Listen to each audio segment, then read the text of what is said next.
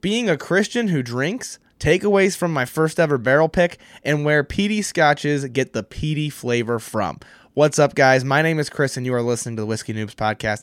And today we've got listener questions. So this is my Q and A episode. We do these roughly once a month, and you can submit your very own questions on my Instagram at whiskey underscore noobs. Every Wednesday, I put a sticker on my story. You can reply to that sticker Put your question and I will answer on the show. If you want to jump to the front of the line, you can join the Patreon at patreon.com slash whiskey noobs.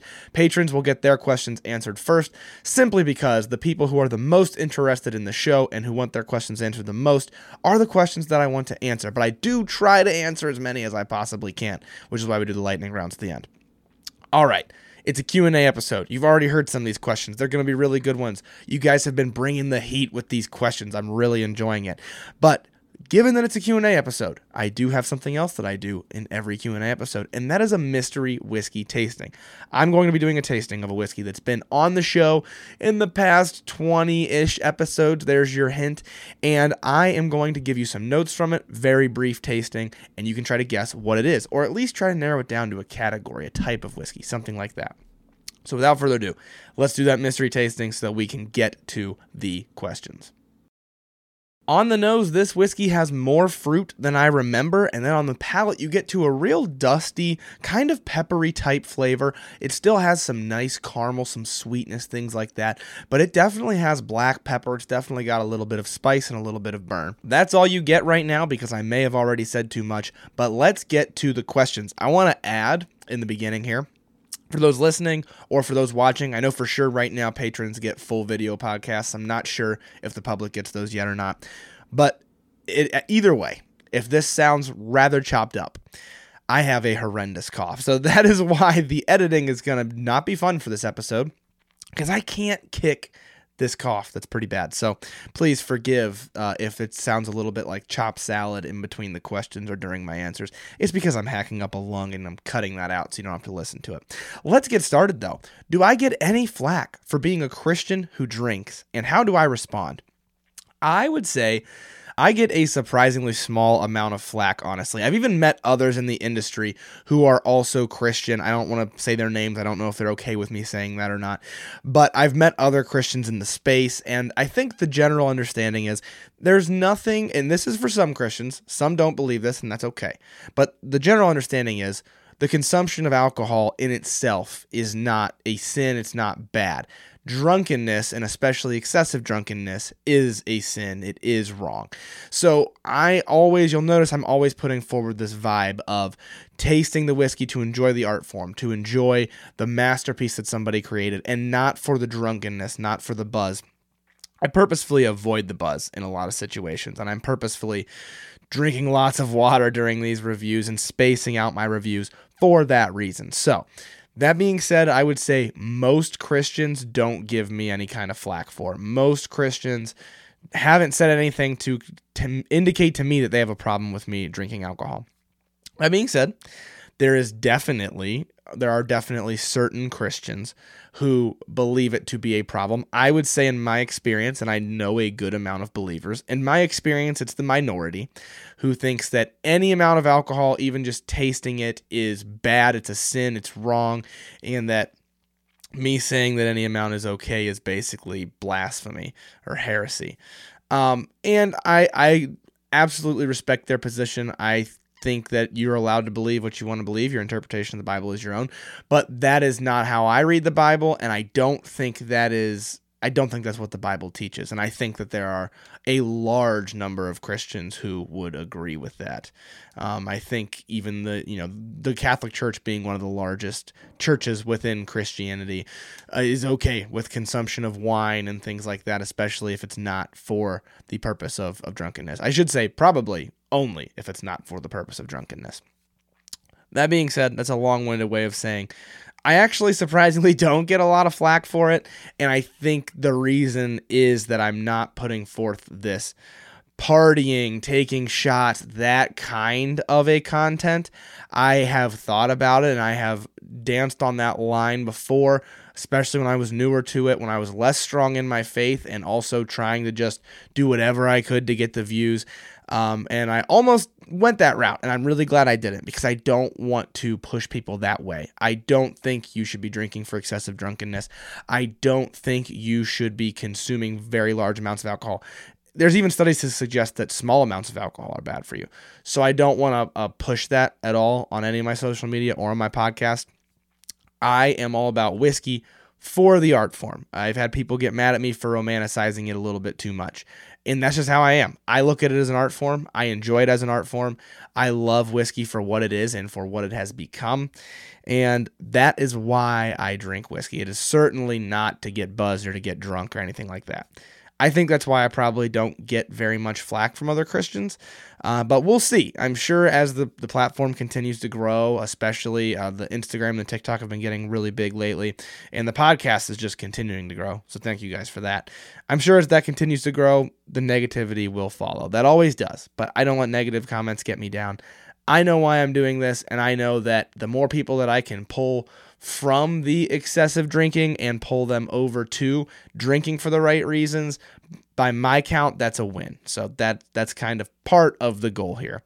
Uh, so thank you for asking that question. I don't get to talk about my faith very often on the show, and I always welcome questions like that. That being said, I did want to mention I do fall short sometimes. I don't want to put forth like I'm this just greater than thou awesome Christian who never falls. I do. And there are plenty of times you can even just accidentally get drunk, or there are plenty of times that I get carried away, just like anybody does.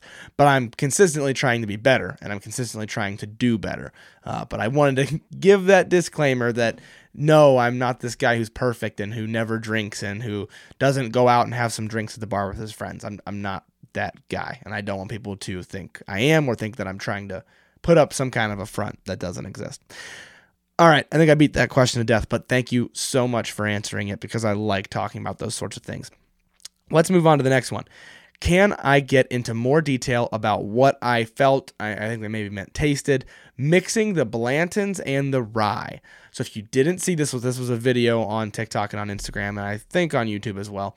I had some Blanton's left over from the blind Blanton's battle.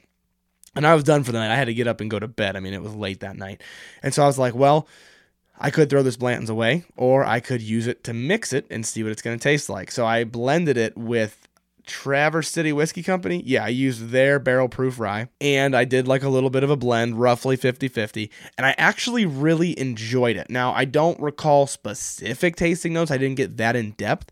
But here's what I will say, and this is the thing with blending. You might think you take this that tastes like caramel, you take this that tastes like baking bread, you put them together and you get like cinnamon roll. That is not how blending works out. And a lot of times it could go the opposite direction. And that had happened for a lot of the blends that I tried on camera. I did, you know, this nice, sweet, molassesy scotch that also had some fruit forward notes in it. And I tried to put it with this bakery sweet type of bourbon. And when you put them together, you end up with the burn of the rye from the bourbon and then like the malty funk of the scotch. And it was just not good. So, that being said, when I tried the Blanton's with the rye, I thought maybe it would stink and end up being really good. Blanton's, a lot of the times, I consider so approachable that it could almost be too approachable. It's got this very smooth, very easy to drink profile. And with it comes this almost dulling of your palate. I think that's why a lot of people don't like it. It's almost too dull. It almost doesn't have enough pop. And so then adding in that rye, getting that added spice, and then also Traverse City Whiskey Company's barrel proof rye. It is semi approachable for a rye, but I think it brought it up that notch that the Blanton's needed to be brought up. And so then you had this really nice balance of the Blanton's sweetness, uh, caramel, savory sweet. I always say Blanton's is kind of savory sweet. You had that with this little bit of herbaceousness. This little, I don't remember if herbaceousness is a word or if Bryce just said it on the podcast. But at any rate, you had this herbal note. You had this little bit of black pepper and it really made it pop. Um, and so that's kind of vague. It's not a three part review, but that is the vibe that I was getting from it. And that's why I liked it so much. And it lends itself great to this next question, which is what are my thoughts on blends like Keeper's Heart? And so I like home blending as well. I like trying it at home. And if nothing else, if you don't get anything else from trying to blend whiskeys at home, you will probably get that folks like those at Keeper's Heart and those at distilleries that are doing any kind of blends are very talented because it's not easy to do. It's so hard to put a blend together and actually have the different whiskeys accentuate each other and make each other taste better than it is. It's so much harder to do that than you think it's going to be. So, Keeper's Heart specifically, they've sent me two different bottles. They sent me their Irish American, which is Irish whiskey mixed with rye whiskey, American rye whiskey.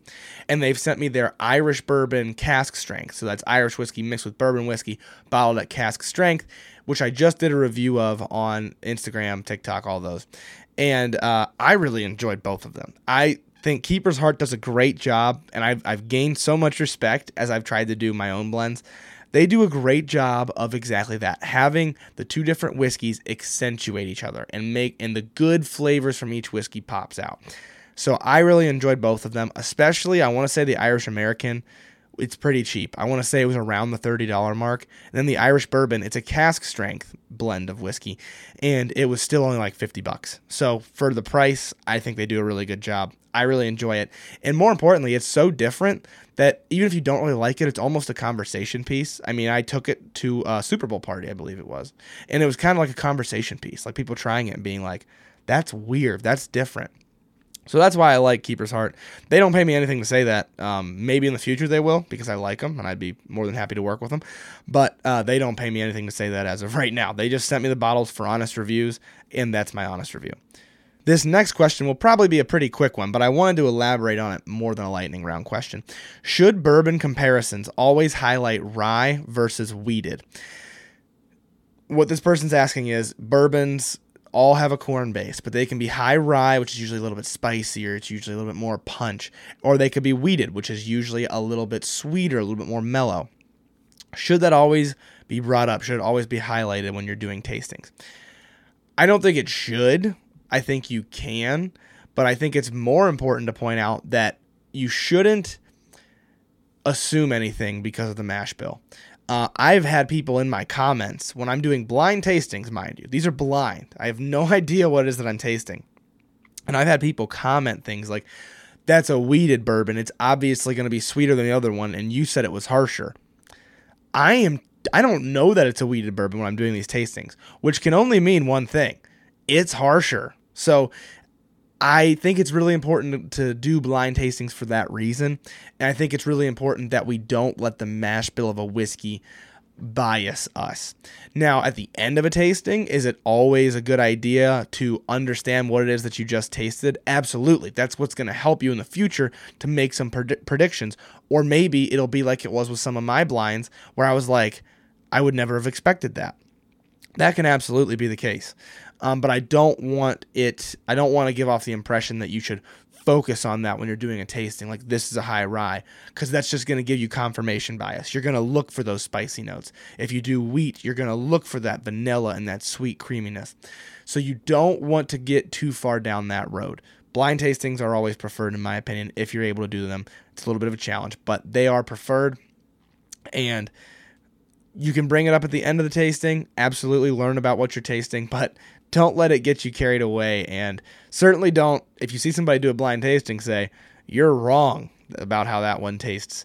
Because for their palate, for my palate in this case, I'm not wrong. I'm just telling you exactly what I'm tasting. I have no idea what I'm tasting. I'm telling you what I'm tasting. So I thought that was worth bringing up because that actually came up in the comments. And I thought, can you seriously be telling me that I'm not tasting that when I don't even know what it is that I'm tasting?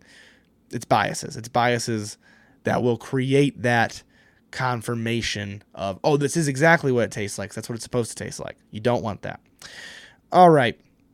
Skeptical of ordering bourbon online. Whom do you use? I combine this with the question Have you considered doing a bottle of the month type of content? So, I'm assuming I know what this person means by bottle of the month, but let's start with the bourbon online. Uh, I don't really order online. However, I do now partner with a company known as Mash Networks. They set up a bottle shop for me. If you go to the link in my bio, you can see bottle shop and you can click on it. You can order those, and I trust these guys for sure. I've worked with them extensively. I, I looked heavily into them before deciding to work with them, uh, and they did a great job. And so you can order bottles online through them. It has to be a bottle that's on my shop. So it's typically going to be something that I like. And if you want something, if you want any of those bottles specifically, you can order them on my shop. I will actually make a small commission as well. And that's also the website I'm going to be doing my barrel picks through. So I'm going to do my barrel picks with Mash Networks as well. So I want to say that because I trust them, and they also work with some other influencers who might have different bottles than me. Uh, but you can buy those bottles through my shop, and that leads me into the second half, which is have I considered doing a bottle of the month type of content? Assuming you mean have I thought about like featuring a bottle? I do already do that. So I do feature my bottles on my email list. So what we review on the show goes out in advance to the email list. You can join that if you send an email to whiskeynoobspodcast at gmail.com. Put in the subject line email list or newsletter, and I will add you to it. If you're on that list, you get the bottles of the month that we're going to be tasting on the show. So I do put those on there. In the future, especially when it's craft type bottles that can be hard to get, I want to use my Mash Network store to put those bottles on there. That way, for you guys listening at home who want to try it and you're like, I can't get my hands on it, then you can get your hands on it. The only downside is you got to pay shipping, but if you're ordering whiskey online, you got to pay shipping. That's just the way that it goes 99% of the time from what I've seen. There are promotions and things like that, but that's the only downside. Upside is I make a little bit of money, and of course, you guys actually get to try some of these craft bottles that aren't widely available yet. Mash Networks is available in a ton of states. They do a really great job with their distribution. So that was one of the reasons I wanted to partner with them. So that is one way that you'll be able to get your hands on bottles that will be on the show for that kind of bottle of the month, the featured bottle type content. And you don't have to. I'm not going to be like handcuffing you guys like this is something you can only get on my store. It's more so if I want to have it on the show and it's hard to find, there's a couple coming up that are that way that I just want to have on the show, then you can get to it through my bottle shop. That's the plan. Definitely going to keep trying to mix in things that you can find at your local stores. But with all the different laws and all the different states, that can be really hard. So that's an important announcement. So join that email list if you're not already, uh, and you can find some bourbons on my bottle shop already. It's in the link in my bio. If you click my bio on Instagram or on TikTok, it's right there. And click that link and check it out. See if there's anything that you want. I would very much appreciate it because I do make a small commission, as I said, and that's just another way to support the show and another thing that's super, super helpful uh, for supporting the show and for allowing me to make this content. Next and last, last full size question: What is the biggest takeaway from the first barrel pick? I combine this with who do you use to distill and bottle your bourbon, and I combined that with when's the next barrel pick? Which two different people ask. So, thank you guys so much for your concern for the barrel picks. I'm so glad to hear that either you bought it and liked it so much that you want another barrel pick, or if you missed it, that you want to try a, a barrel pick of mine. Thank you so much for the support with that. Let's break this down one by one. What's my biggest takeaway from my barrel pick? There's so many takeaways and this is going to sound so corny but honestly my biggest takeaway was that i have a stellar audience. I i can't stress this enough. Anybody can say i didn't expect that to do as well as it did. You can of course say that. I can't stress this enough. Myself and chris from bourbon of the week had plenty of very real conversations about our goals and none of them involved it selling out before it went public. If you don't know this already, it sold out before it even made it to Instagram.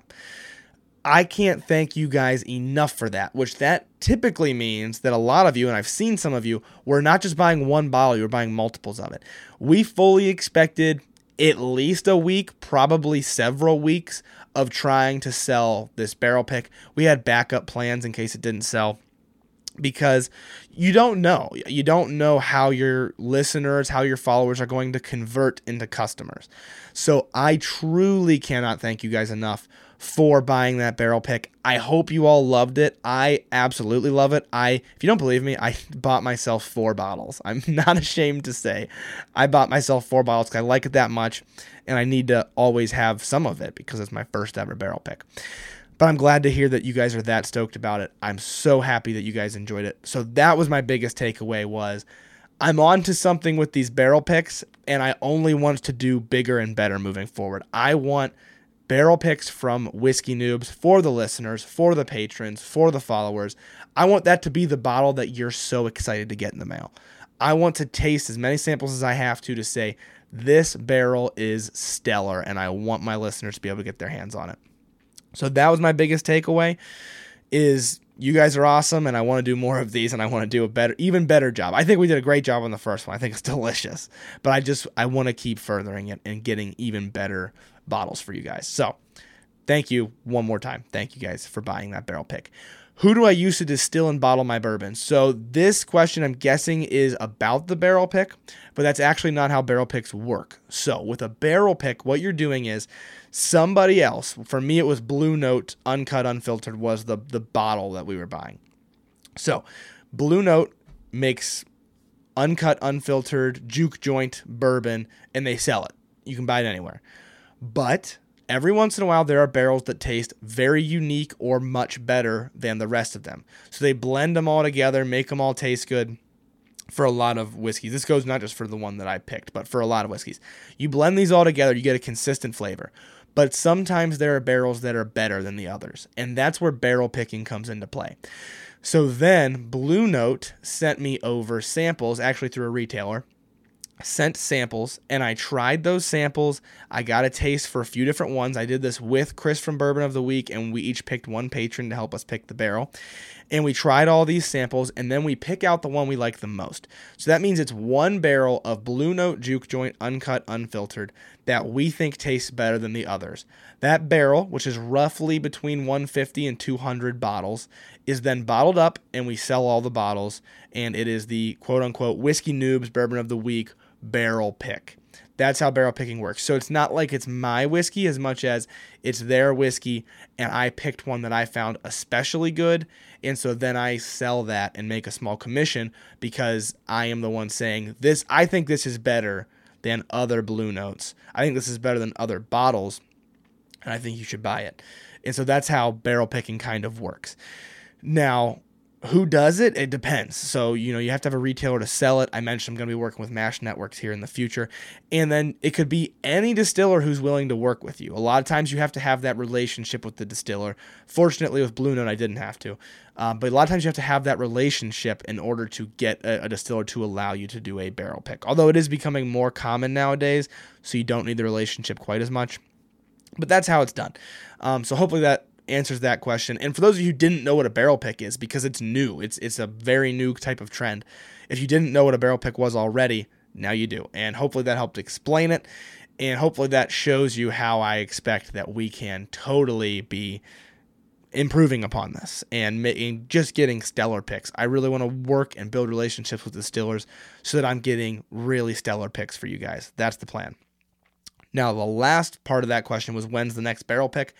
I don't have one scheduled yet, but I promise you it is in the work and there will be more barrel picks to come. And patrons do get priority in order of Patreon tier as the Patreon grows. Right now, as of the recording of this, I'm fairly certain if you join the Patreon, you're going to get a bottle. You can see how many patrons I have on the Patreon. It's highly likely you're going to get a bottle if you join any tier. But as it grows, uh, it will go in order of the tiers. So the top level patrons are going to get the link first, and then the next level, and then the next level, and so on. So it'll hopefully be coming up soon. That is the last full length question that I have. We're going to get into the lightning round, but not before I take one more taste of this whiskey. This whiskey is what I would call a flavor bomb. So th- this has full force flavor. I'm not seeking out any of these notes it, I mean, I'm just getting them. I'm getting the black pepper. I'm getting the little bit of caramel. I'm getting oakiness. Yeah, I'll just tell you, it's oaky. Um, I'm get. I didn't. I couldn't decide if I wanted to tell you that or not. It's also got a little bit of like a creaminess to it, but it's a lot of flavor that I'm not having to hunt out. It comes with some burn. It definitely has some of that black pepper. It definitely has some of that spice on the tongue. but it's not overly harsh for the amount of flavor that you get. But you have to like flavor to like this one. That's for sure. You have to be okay with some spice in exchange for that flavor in order to like this one.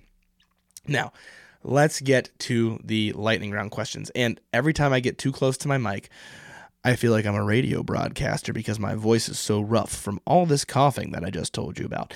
Now over to Nancy with the weather. I don't know. That was stupid. but but that's how I feel when I get too close to this mic. My voice is like so gritty. Is gritty the word for that? I don't know. Anyhow, let's get on to these lightning round questions. That was an aside that you guys didn't need it. Lightning round. Explain the peaty taste from scotch barrels.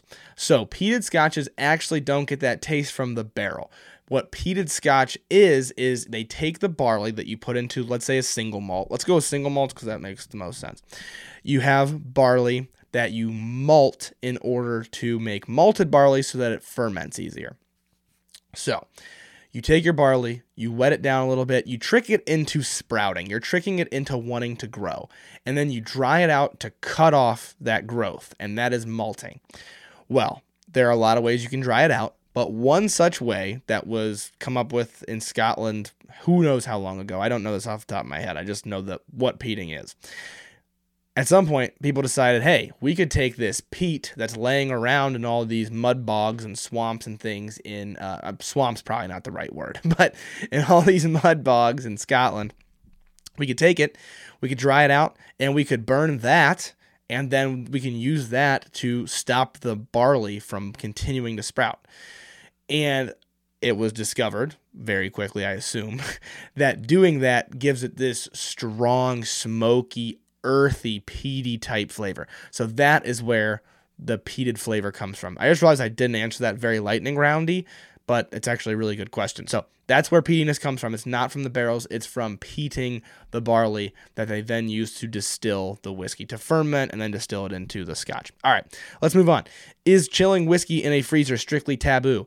I don't think it's taboo. I think that there are purists who will tell you it's not okay. I'm not that type. Drink it however you like it. What's one whiskey that I would say if you don't like this, you don't like whiskey? That is an impossible question to answer because there's no such thing. Whiskeys taste so vastly different. I can't tell you the number of times that people I have known have despised a certain one and thought they didn't like whiskey. Then they try a different one that tastes wildly different and they love it. So there's no one whiskey that you can try, and if you don't like it, you don't like whiskey. Favorite Heaven Hill bourbon. If I factor in price and availability, this is going to be a, a not great answer because it's so cheap and it's so available. I love Evan Williams 1783. So that's going to be my answer that might not be popular. Thoughts on a Yeti wine cup as your normal whiskey cup? Hey, you do you, man. Uh, that actually sounds very man or woman, sorry. That actually sounds very durable. Like if you drop it, it's not going to break. So there's nothing wrong with that. Um, I do have some whiskey glasses that I'm a big fan of. If I haven't posted a video about them already, uh, then I will be. And there's one that's coming out here very soon, known as the Diamas Tumbler that they reached out to me to work with me and I checked it out to make sure I liked it and man, I do like it. So there's already videos posted about this as of the airing of this episode, but just a little heads up there. If you want something that's a little bit heavier, but nothing wrong with a Yeti wine cup. I think that's a great idea because I drop stuff and break it all the time. I'm a klutz. The next person asked blind taste Buffalo Trace versus Evan Williams 1783. It is very, very close, is what they told me. I've not done this blind tasting, but I added it to my list for future videos. I would love to do that. That seems very interesting. The next question is What allocated bourbon can you not live without? There's definitely not an allocated bourbon that I cannot live without. I love allocated bourbons. I love rare bourbons. It's fun. It's fun to try to find them, and they taste good usually. Usually, they taste a little bit better than what they cost but there's none that I can't live without. There's none that I've had that I'm like, I always have to have this on my shelf. I try to keep some on my shelf, but there are so many stellar, non allocated, not rare, easy to get bourbons um, that I just, I don't worry too much about allocations. If I can get them, I can. If I can't, I can't. That's okay.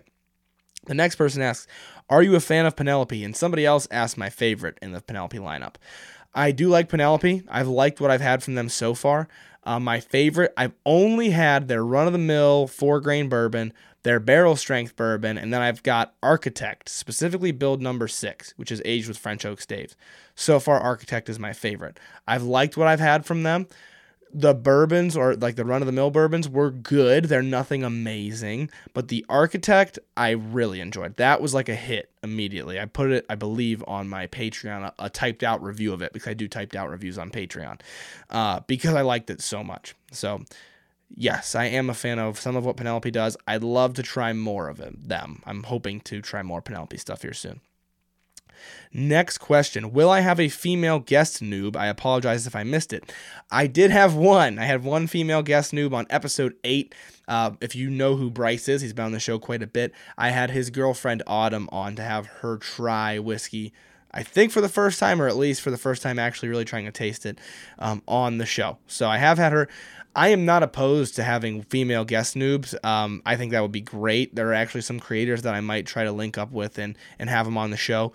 But the fact of the matter is, the the female whiskey drinking population is very overrepresented in a sense. Uh, you see a, a, lot of female whiskey creators, which is great by all means. Uh, but when it comes down to actually breaking down my demographics, which Instagram, TikTok, they give me those stats, it is overwhelmingly male. So I there aren't a lot of options to choose from. That being said, as I mentioned, there are some female creators I would like to work with. So I'm I'm not at all opposed to it. If any of those female creators are listening right now, I don't know if you listen to my podcast or not, but shoot me a DM and we can make something work or click the link in my bio where you can sign up to collaborate with me. And there are there are a few that hopefully we'll see here in the future. The next question thoughts on Andrew Huberman's take on alcohol consumption. I think Andrew Huberman is a genius of a person. If you don't know who he is, he's, I think, a neurobiologist. He does a lot of brain stuff and biology stuff. Way smarter than me when it comes to the human body. Uh, and I think he's a genius. And so he does say that any alcohol consumption at all is not great. I think it's like two glasses a week is the limit to where you won't see negative results statistically or whatever. Um, and that's what he says.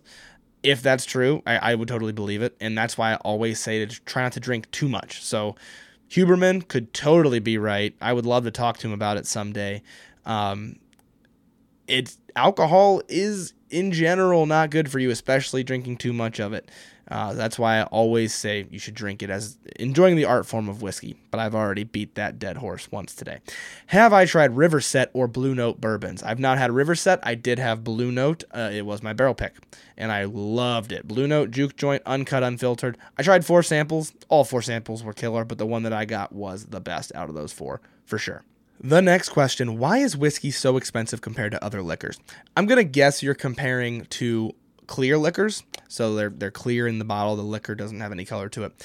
And that is very simple. It's because aging is expensive. You got to buy the barrels. You got to put it in the barrel and then you got to let it sit in the barrel somewhere. You have to have the room to put it and you got to let it sit there for years and years and years. That's probably the main reason that whiskey is more expensive, at least in my mind. There, there are definitely other reasons. There are a whole lot of tax implications and, and things like that that play into this alcohol industry that I don't understand. But I know for certain aging something, it's not cheap. You got to buy the barrels, you got to put it somewhere, etc. The next question What advice should I tell my buddies who just discovered whiskey? I would tell them to listen to this podcast because it's pretty great if you're new to whiskey and follow me on all the social medias. Seriously, though, um, I would give them some of the tips from the first few episodes, a lot of the tips that I just walked through with Dreamer Cigars, with Adam from Dreamer Cigars. That last episode will be great if you're new, at, new to whiskey, especially if you're interested in cigars, because we talk about those as well. So, those are my tips for the lightning round. What could be added to the mash bill to get bakery or stone fruit? So, what could you add to the mash bill of a whiskey in order to get the notes, the flavors of bakery, sweet, or stone fruit? It could be anything. I, it, it, the flavor varies so much, but here's what I'll say. Usually, you're going to get more spiciness with more rye in a bourbon, but if you balance out that rye with the corn, and depending on the aging, depending on the barrel, depending on the rickhouse location, you can get really caramely, vanilla y type notes. Uh, Buffalo Trace does an excellent job of this with the run of the mill Buffalo Trace. Stone fruits, I don't know for certain what combination of grains is creating that. I do know for sure um, I see the darker fruits a lot, typically, and something that's a little bit oakier. You can get that cherry and that almond to come through a little bit. This is just from my experience. This is off the cuff. Um, and then also I get stone fruits like peaches and like apricots a lot of times with like rye for some reason. I, I don't know why. And that could just be a me thing, but I, I get it quite a bit. And with uh, Irish whiskeys, a lot of times will give me like a little bit of a peach. Uh, Bushmills Black Bush is a great example. All right, I got too in depth into that question, but it's a great question, so thank you for asking it. Why is a normal bottle of liquor called a fifth? I actually had to Google this one, and I'm glad I did because I learned something. It was an old unit of measurement that was often used for wine, and it was simply a fifth of a gallon. That was the measurement. And so that was like 757 milliliters. So then they rounded it to 750 milliliters, and that is a fifth uh, nowadays, what we consider a fifth bottle size. So, fun fact for you I didn't know that either. I'm glad I learned it. Would I drink plastic bottle whiskey? I would, and I have drank plastic bottle whiskey. I had uh, JTS Brown on uh, Instagram and TikTok for sure, maybe YouTube. Uh, I really enjoyed it, and it comes out of a plastic bottle. Depends on what you're expecting uh, with how expensive a whiskey is. When and where is the Whiskey Noobs listener meetup? There is not currently one planned, but I can tell you for certain, especially a virtual meetup, I think will be a lot of fun. And if it happens, it's going to happen for the patrons, most likely, at least for the first time. It'll definitely be for the patrons because uh, they're paying for that that personal experience. And I already talked to some of them, and I would love to do something like that. So hopefully, we'll make something like that happen in the future. Maybe even some in person stuff at like tasting events, things like that. But that is all. I don't want to give off the impression that's going to be anytime soon. That is all just possible things in the future. Why are ryes all over the place and are either spicy or sweet? I don't know. And I don't know why it is, but I will tell you this. Rye is a very versatile grain. Very I mean the flavor of it is super versatile in terms of making whiskey. And this person is absolutely correct. They can be spicy, they can be sweet. They can, some of them taste almost plasticky. They have this insane range. Rye whiskeys have this insane range of flavors, which is really cool. The next person says, I wanted to like Four Roses single barrel, but was disappointed. Could it be a bad bottle or a bad barrel? Should I let it breathe? I love Four Roses single barrel. That doesn't mean that you have to. Uh, it could just be that it stinks. But as I always warn with single barrels, you could be onto something. It could just be a bad barrel. That happens. Or not even a bad barrel, but a barrel that tastes different than other Four Roses single barrels and therefore maybe just doesn't align with your palate. That can happen sometimes. Do I ever drink Irish whiskey? Yes, I do drink Irish whiskey, and I have had a few of them on the show. Another reason to sign up for that email list if you're interested in trying the whiskeys right alongside me as I'm drinking them on the show. Celebratory bottle of bourbon or scotch for $100. Well, I didn't plan for this actually. Off the cuff, celebratory bottle of bourbon for $100. This is going to be off a really slow cuff because I need to look around and think. Man, I'll tell you, it's rare that I spend hundred dollars on a bottle. I mean, I gotta really want it. For me, and this is a divisive thing to say, around the seventy dollar mark, I love Noah's Mill. That's a divisive one. Some people don't. It's got some spice to it, but I really like it. Um, and then for Scotch, trying to think of anything that I have that's that expensive. Well, I'll tell you what, we are about to have um, Lagavulin 16, which is about $100. I have no idea if it's worth that or not because I've never had it, but I will be doing a review of that soon, so maybe that'll be it. We'll see. Have I ever had Michigan whiskey? Yes. Episode number 77, I had Chris Fredrickson from the Traverse City Whiskey Company on the show. Uh, they are a whiskey brand out of Traverse City, Michigan. We tried some of their stuff as well. Uh, so go listen to that if you haven't already. And I like Traverse City stuff, especially their barrel proof rye. That one's especially good for me. I, I like that one the most, probably. The next person says, I like neat bourbon, but I only get caramel or oak. Any tips? Uh, for sure, tips from that last episode that I did with Adam from Dreamer Cigars. Um, trying stuff side by side. Blind tastings, if you can do them. If you can't do them blind, just tastings of side by side stuff, taking extensive notes. Whiskey journals are really good. I actually have a journal page that is the way that I like journal pages to be set up, and I release that to my patrons. Um, anything like that can be very helpful in just digging in flavor wheels, side by side tastings, and then a lot of the tricks that I do on the show can help with that as well, which hopefully we'll get into some more of those here soon. But Those are my best tips for right now. Next question is what bottle did I use the cork and pour, or what bottle did I use to make the cork and pour intro to this podcast? So in the beginning, the that that noise. I don't fully remember. I remember trying a few to get that noise. I wanted it to be crisp, you know. I I think I ended up with uh, Rebel Bourbon, which was episode number two we had on here. I think that's where I ended up. Um, I don't know if that was the pour and the cork, or I think I actually split it up. I think there was one that sounded better pouring. There was one that had a better cork sound. So I did something like that. Uh, this is when I had very rudimentary technology. So I took it all into my bedroom because it was the quietest room in my apartment at the time. And I uh, got audio insulation and tried to hold it as close to the microphone as I could uh, and recorded those noises. So I'm glad you asked that because that's actually fun to reminisce. It feels like a century ago that I was making, I was recording those those sounds for the podcast. But I did record those. Those aren't offline. Those are me. I made those. So thank you for asking that. The next question is when I say spicy, do I mean spicy hot or do I mean different spices? Can I please explain? Yes, I will explain. Uh, spicy usually in the in the term of the whiskey when I'm talking about reviewing a whiskey I'm talking about lots of spices from a spice cabinet, usually. The most common by far being black pepper. And, it, and in that way, black pepper is kind of spicy in the other form of the word. It does kind of get your jaws. But it, I use the term spicy usually to indicate it is harder to drink, but not necessarily out of harshness. Because sometimes people ask me, what do you mean by harder to drink? What I mean is it's harder to drink. Like it, it's not as easy as welcoming, but that doesn't necessarily mean that it's alcohol harshness. Those are two different things. So I use spicy a lot of the times if I mean that it's gonna bite, it's gonna punch, but it's not from the alcohol necessarily. It's almost the flavor that's punching you. So it kind of means spice cabinet, kind of means spicy like hot sauce, but more so in the sense that if you've ever had something that's way over seasoned, that kind of spiciness, not necessarily like a, a jalapeno pepper or anything like that. The next question What's a good hidden gem besides Pipe Dream?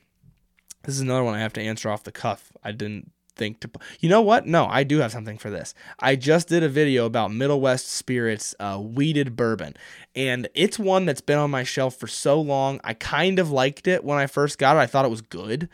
And then it's just, I did a couple blinds with it lately. I've been drinking it lately, and I'm like, this is actually really good. I don't know what it is, but I really enjoyed it. They're in Ohio, just like me. They're down in Columbus, I believe. And uh, I, I really enjoyed it. So, Middle West Spirits, uh, wheated bourbon, I've been enjoying a lot lately. I think that's a little bit of a sleeper, and you can find it a lot of places. Next question says, I listened to your podcast. Oh, this isn't even a question, it's a statement. I listened to your podcast from episode one and finished a few weeks ago. Thank you. Thank you for telling me that. I wanted to include that on the show because I think that's awesome. So I appreciate that. I'm glad you liked it enough to stick around this long. I like to think it's only getting better as we go. Um, so thank you so much for that. The next question is What flavor note have I gotten in a whiskey, but I've never gotten in any other? I don't think there's any note that I've gotten and then never, ever gotten it again. I will say rare ones for me are banana and then strong chocolate. Sometimes you can get like a light cocoa, but like a strong chocolatey flavor is pretty rare. I can't even think off the top of my head of where I got that from. And then the most unique one that's kind of a combination of flavors is the Glenmorangie Quinta Ruban that I had. It it had like a dark fruitiness and it had like a chocolatey that that one had a good chocolate to it actually. But the way that it all combined reminded me of a peanut butter and jelly sandwich. I don't know why. Okay, it, it doesn't necessarily taste like that, but I thought that made it pretty unique, and I like it for that reason. The next question is What is my last two bottles that I bought that weren't for the podcast? This is really bad, but I don't think I have. The, the only one I can think of for sure is Blood Oath. Uh, Blood Oath Pact number nine because I was at the store they had it. I, I was in line, obviously, for allocations. They had it, and I was like, screw it, I'm to do it. And aside from that, I very rarely buy something that's not for the show. If it's not for the podcast, it's for, well, I, I should say, I buy a lot of stuff not for the podcast, but if it's not for the podcast, it's usually for a video, for like an Instagram or TikTok. But yeah, Blood Oath would be the last bottle. I don't know what the, the one before that was because I, buy most of my stuff based on what people want to hear me review because I care about you guys and I appreciate your support. That's sappy. Let's move on. What's a good entry level rye? As I mentioned, rye is super versatile. It has all of these super different flavors, different ways that rye can taste. There are two that taste pretty different to me that I would recommend. One of them is kind of hard to get, so I'm sorry. Sazerac rye, otherwise known as baby Saz, because the young, the the less expensive of the Sazerac rye from Buffalo Trace. I think that's a good entry level one. It's pretty smooth, pretty easy to drink. And then very different tasting than that is the Rocket Top from Redwood Empire. I really like Rocket Top, and it has almost this really weird sweetness to it that I like. Significantly more expensive. Maybe that's not entry level, so that's probably not fair to throw out entry level Wild Turkey 101 rye is pretty good actually. I forgot about that one, but I'm seeing it as I'm looking at my shelf here. So that's another good one, and that you can find anywhere, and it's pretty inexpensive. Last lightning round question: Why can a bourbon be harsh and then the next time be mellow? Simply put, it could be the bourbon needs time to breathe, which a lot of people swear by. I sometimes find that it makes a difference, meaning the bottle needs to be open for a while. Uh, or what's much, much more common is your palate condition. Maybe that day your palate's just a little bit fragile. Anybody who's eaten spicy food more than once knows this can be very, very possible. Some days that run of the mill hot sauce that you always use just tastes like flavor, doesn't taste like anything.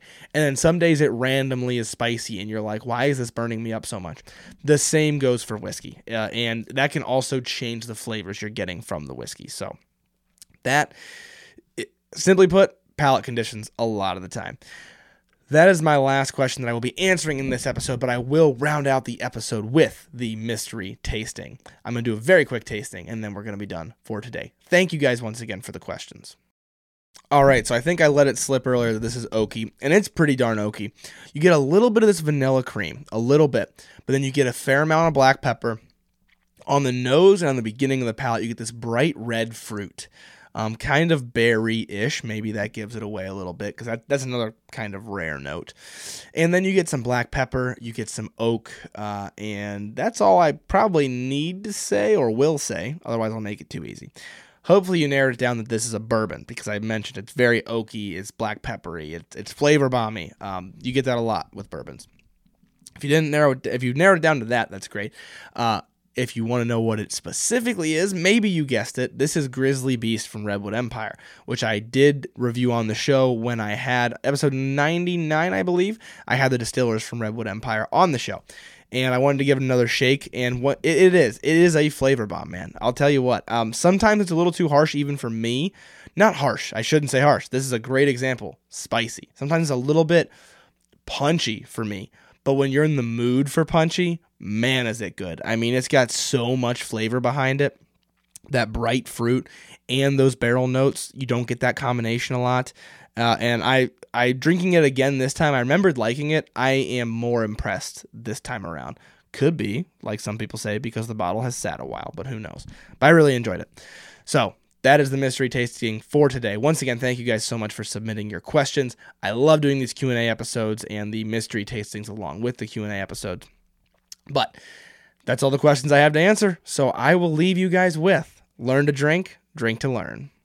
Thank you guys for listening to another episode of Whiskey Noobs. If you need more Whiskey Noobs content in your life, make sure you check out our Patreon page in the show notes. And if you like the show, please make sure to leave a five star rating or review. It only takes a couple of minutes and they're way more helpful than people realize.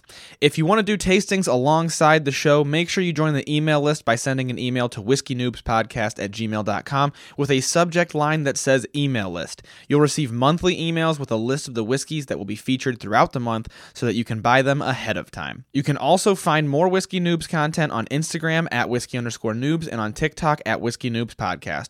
Once again, thank you guys for listening. The Whiskey Noobs Podcast does not support underage or otherwise irresponsible consumption of alcohol.